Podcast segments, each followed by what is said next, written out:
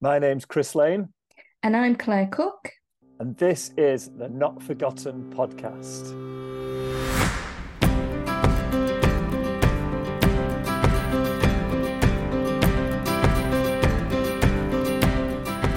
So today we're going to have a listen back to Ben Woodfield's session. Uh, this follows on from Chris's session that he taught that we've listened to in a previous episode in this podcast series. And so, Ben, you'll hear him talk about the Antioch network that he helps to lead in the Manchester Diocese. So, do have a little listen to this, and then Chris and Andre and I are going to have a chat about it afterwards. So, stick around if you want to hear our chat. Well, my name's Ben. I'm a northerner. I'm from the northwest of England. I am uh, born in Preston, lived in Manchester for a long time, known Chris for a long time, and I'm now in Bolton. And uh, I'm a vicar, lead a church plant in Bolton, and lead a network called Antioch in the Diocese of Manchester, which is a, a small church planting network in our council estates and urban communities. And we're passionate about seeing the church being alive in those places. And um, to do that, we're going to need to plant a heck of a lot of churches. Um, we want to see local discipleship and leaders, leaders raised up. Um, I was brought up in suburban Preston from a working class family that made a little bit of money. And then at at 17, when I became a Christian, I heard the Lord say to me, two weeks after my baptism, You're going to spend your life living and working on council estates um, which is hilarious.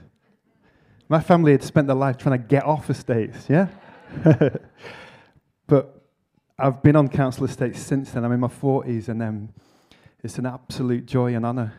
And I, and I want us to just look at that passage that Chris touched on in Romans 5. If you've got your Bibles there, uh, Romans 5, verses 3. Let's just read that. We rejoice in our sufferings knowing that suffering produces endurance, and endurance produces character, and character produces hope. And hope does not put us to shame because God's love has been poured into our hearts through the Holy Spirit who's been given to us. Um, about 10 years ago, uh, I felt the Lord teaching me what it means to be trained for hardship. And, and what began there was a work in me of, of unpacking and dissecting a, a theology that I had in my heart where Christianity was all about me. And I felt the Lord saying, I'm going to take you through some stuff that's going to be deeply painful. And, and you need to know that it's me that's taking you through that. And I remember um, as I was ex- just working through this, thinking, that sounds great, Lord, because it sounds like it's you that's saying that. But it's not, it's not so easy when you're in the midst of it. But my experience of estate ministry is there is plenty of opportunities for suffering that produces endurance, isn't there? We might not have a name for it always, but my experiences of estate ministry is, is two years on estates is probably the equivalent of 10 anywhere else and um, the extremities of that ministry. But the beautiful thing is, is the Bible that I read seems to say that fellowship with Christ and his suffering is what it means to be Christian. It's just that us lot in the West don't seem to like that idea too much. In fact, we, we seem to resist it at all costs. Where the universal church, through the ages and through the, throughout the world, is almost shouting at us, saying, It's a privilege to suffer with Christ. But if you're honest, and this is me being honest, I don't like that. That's not, that's not, that doesn't sound too good. But that passage there that talks about character, and that's our goal as a Christian, isn't it? Becoming more like Jesus, the person of Jesus. There's no easy route there, is there? Jesus is like, look, look at my life. look at how it ended. Like, what do you think was going to happen following me? Like, it's just interesting, isn't it? And so, uh, the Lord, de- a decade ago, started to to work with me and work with what we were doing and try and teach me what it means to be trained for hardship. That when it comes, it's not so much of a shock. That it, it, it's not going to be easy, it's going to be painful. And so uh, I think estate ministry provides many opportunities for participating in the suffering of Christ. I think estate ministry provides many opportunities for our own ideas, agendas, and plans to be disappointed by Jesus. I think estate ministry provides loads of moments where our ego can be torn apart. And Jesus loves that. He loves doing that. Because I, I think for a lot of us, Christianity has become about us. And Jesus is like, I'm, I'm afraid it's nothing to do with you, it's all about me. And so, uh, that's something that we've learned in our ministry this last few years. And it's interesting because what I think is really important is what we're not saying here is trained for burnout. Because let's be honest, a lot of us have been close to the edge. In fact, some of us have been over the edge, haven't we? We've got friends who've been over the edge. We've, we've, we all know someone who's been over the edge. And that's, that is not what we're interested in. And it's this real balance, isn't it, between being trained for hardship, but being healthy as well. And I don't think many of us get that fully right. And I'd love someone to do some writing on that, maybe, Chris. You could do something. the balance between not being burnt out but dying to ourselves.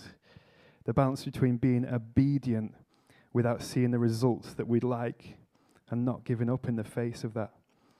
Um, urban ministry, I think, can be described as being two weeks away from revival and two weeks away from everything falling apart. And that's how it's supposed to feel, I think. So if you're feeling like that, well done. You're probably in the right place.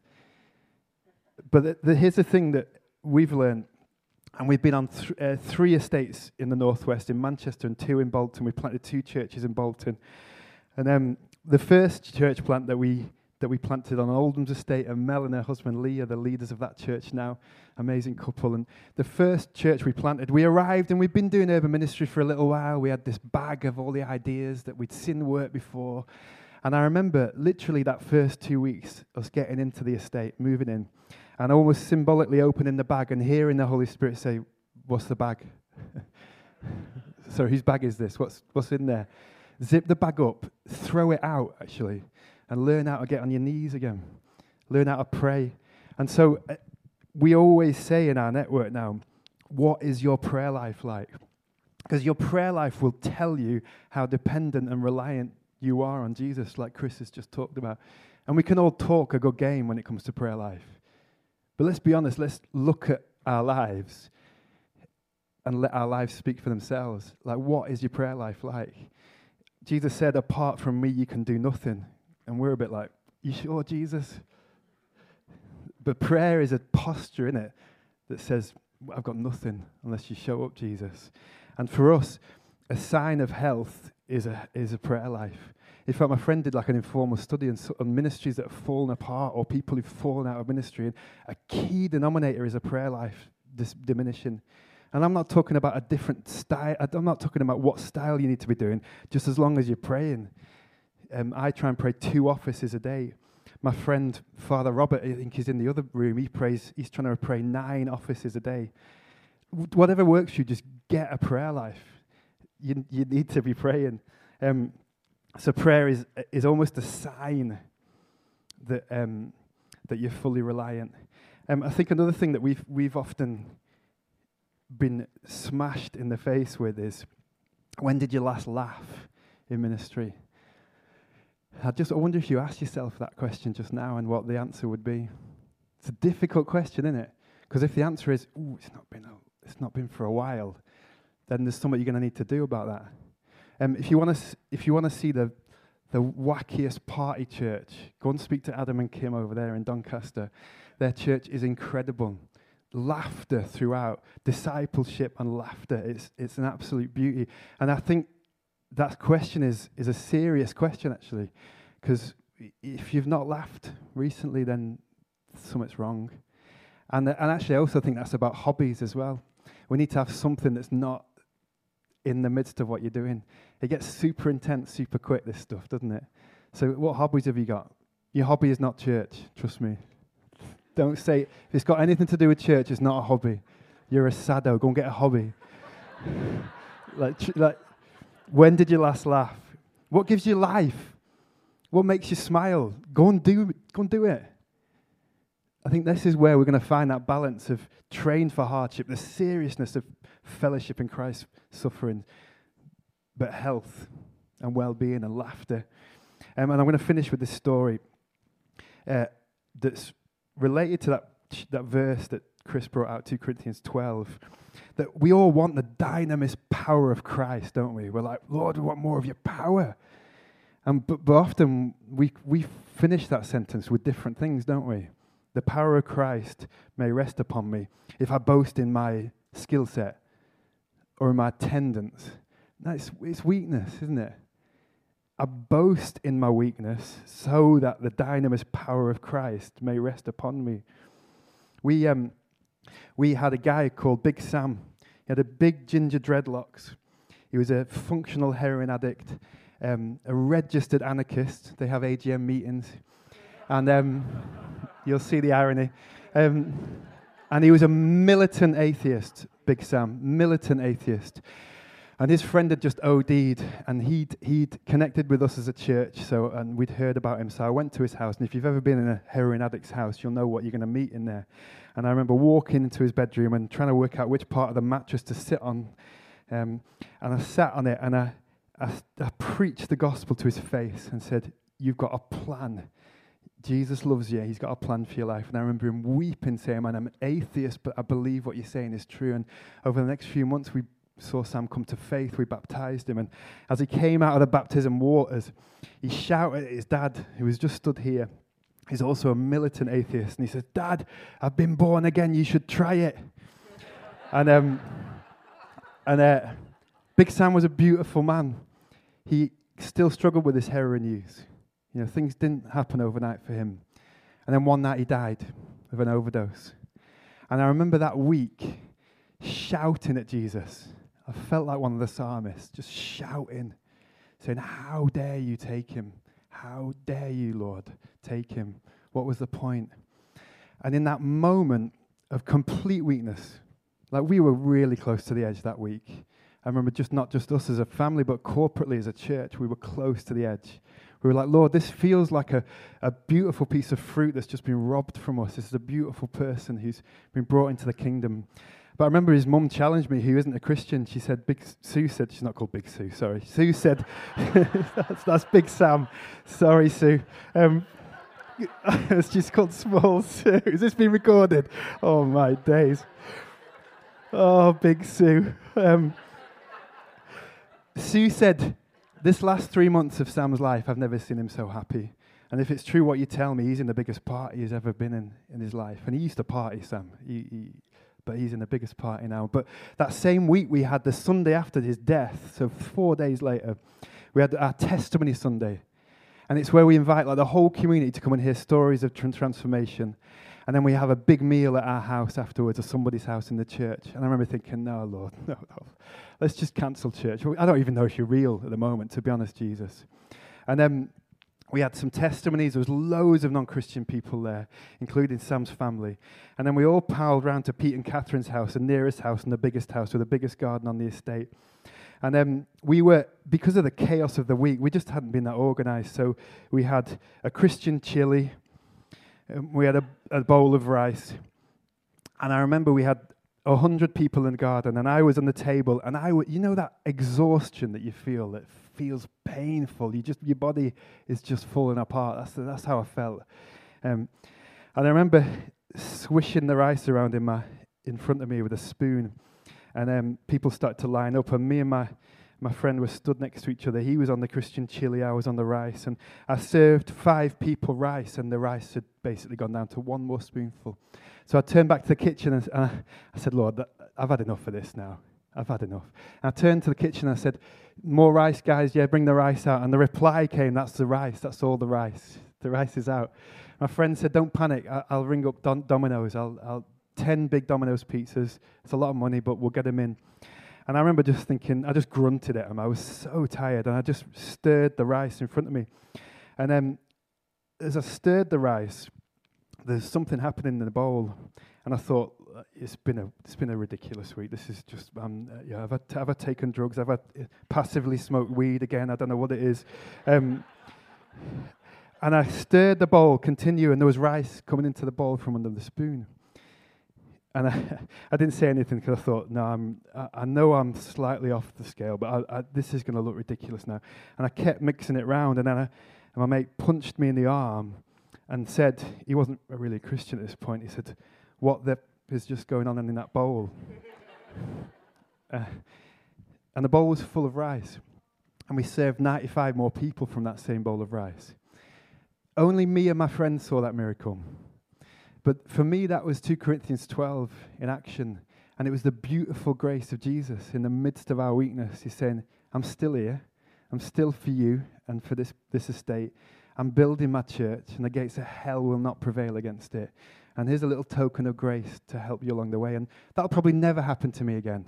And I don't think I've heard of many food miracles like that in the West, actually. It's happening everywhere else apart from here. But it's not, in some ways, it's not about the miracle. It's about weakness, isn't it? And reliance on Him. And, and so I'd love us, we're going to go into a prayer ministry time, aren't we, Chris? Is there anything you want to say or reflect back? Because we wanted to have a bit of space, didn't we?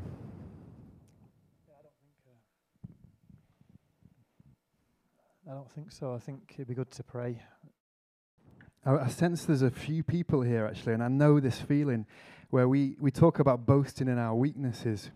And I, I, really wonder if there's a few people in here who say, I feel too weak to boast in my weaknesses. I hope that makes sense.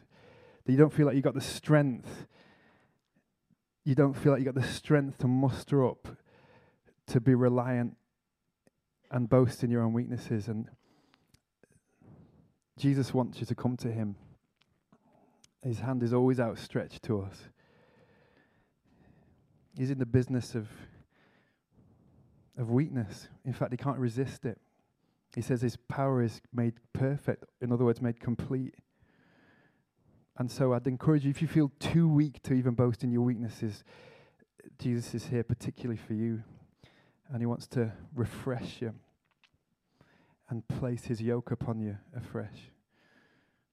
So, Lord, we, um, if we're honest, we know we've got nothing, Lord.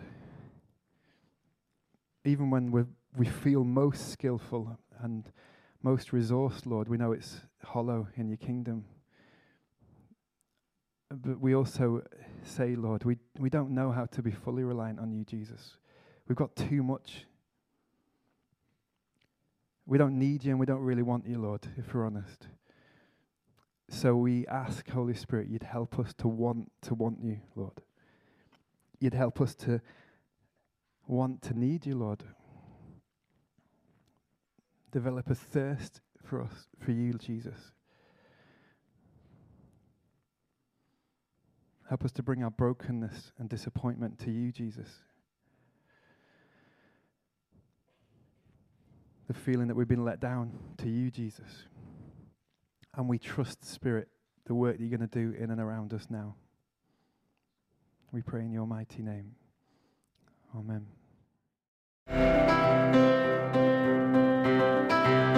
So that was Ben. Um, I thought this was a really great session. I love the way that Ben speaks. We've had him come, haven't we, Chris, and share with some of yeah. the ordinands and lay leaders at Emmanuel before. Um, I love how he speaks with real humility and honesty around just sharing openly about the experiences that he and others around him are having in Manchester as they're planting in new ways, really, isn't it?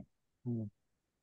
Yeah, and I think um, I think Ben kind of models the stuff that we've been talking about a few times during this series around being someone who can be really open about the challenges, but also see God at work in miraculous ways as well. And and you saw that even in that little short talk that we've just listened to. Um, one of the things that struck me was about Ben saying when he felt like God said to him that he was going to train him for hardship. And um, mm.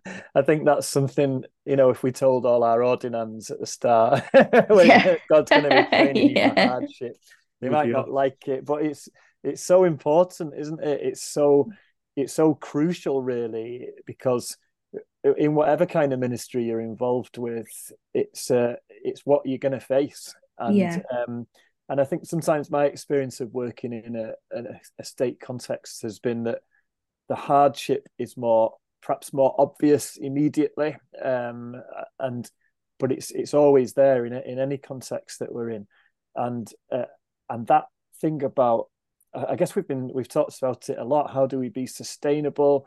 Um, mm. How do we how, how, do we live through hardship? How do we find joy during hardship? Um, and I think Ben's emphasis on seeing the the stories um, of God at work in the really tough times. I know Andre, you you've been struck by that story about um, Big Sam, and uh, I don't know if you wanted to comment on what what stood out to you from that story. Yeah, I like. I mean, like you say, I think Ben is is great, and I like the fact he was clearly saying he's still being trained. So it's not like I've started this ministry and I was I had all the answers, or ten years in, I'm the perfect yeah. perfect model. He clearly was still learning and still learning what hardship meant and what it meant to push through, which is a good reminder that we're never the finished article. And it was good to see him model that. But I think the temptation after hearing his talk is to go away thinking about the rice miracle and mm. the food miracle and thinking, wasn't that great? God turned up, isn't he amazing? But if you really hear what Ben is saying and you really listen to his talk, that that wasn't the point. The point was it was about his weakness and about mm handing it over to God. And I think even if he finished with the Big Sue story, where Big Sam had uh, obviously uh, passed away and overdosed, and then Big Sue came up and reminded Ben that it was the best three months of his life and he's in heaven now. So it, it is a quote unquote success. Like mm. what's happened is amazing and we should praise God, which obviously isn't a word she would use. But even if Ben has stopped talking there, the point is that in this place of hardship, in this place of God didn't do exactly what I wanted him to do, he was still at work and there's still joy. And it's the vulnerability that leads us to the, those moments. Mm. And yes, you had this miracle, which he talked about, but even without that, he was teaching us something that I think is never easy to do. And we always say, Here I am, God, send someone else to do it. this is what God calls us to in all in all ministry, but particularly in this type of ministry. Yeah, and I think that reminds us, doesn't it, in a really helpful way of how fragile we all are and how fragile, you know, ministry is. Like, do we build a robust ministry? What what is robust ministry? Actually, it's it's fragile, but there's something really beautiful in fragility, isn't there? You know, I um one of my favorite insects in the garden is the butterfly and part of its beauty is the the wings of a butterfly are so fragile aren't they? They're literally paper thin um but they are full of life and color and um and that's where its beauty is displayed is in its fragility. And um and I wonder if there's something of that. You know I certainly noticed that when I listen to Ben. I'm reminded again that um you know this isn't about us developing the kind of robustness that makes us hard, but rather sustainability. You know, we are to be sustained, but we're sustained by God. And because we are fragile um, and life is fragile, but but that doesn't mean it's not beautiful and not to be celebrated. Yeah, definitely. And and the other thing that stood out to me from what Ben's doing is that they're actually trying to create a, a, well are creating a movement of church planting. And i think that's a really interesting thing for us to watch. You know we we often hear about church planting movements in other countries um, and and the success that they have.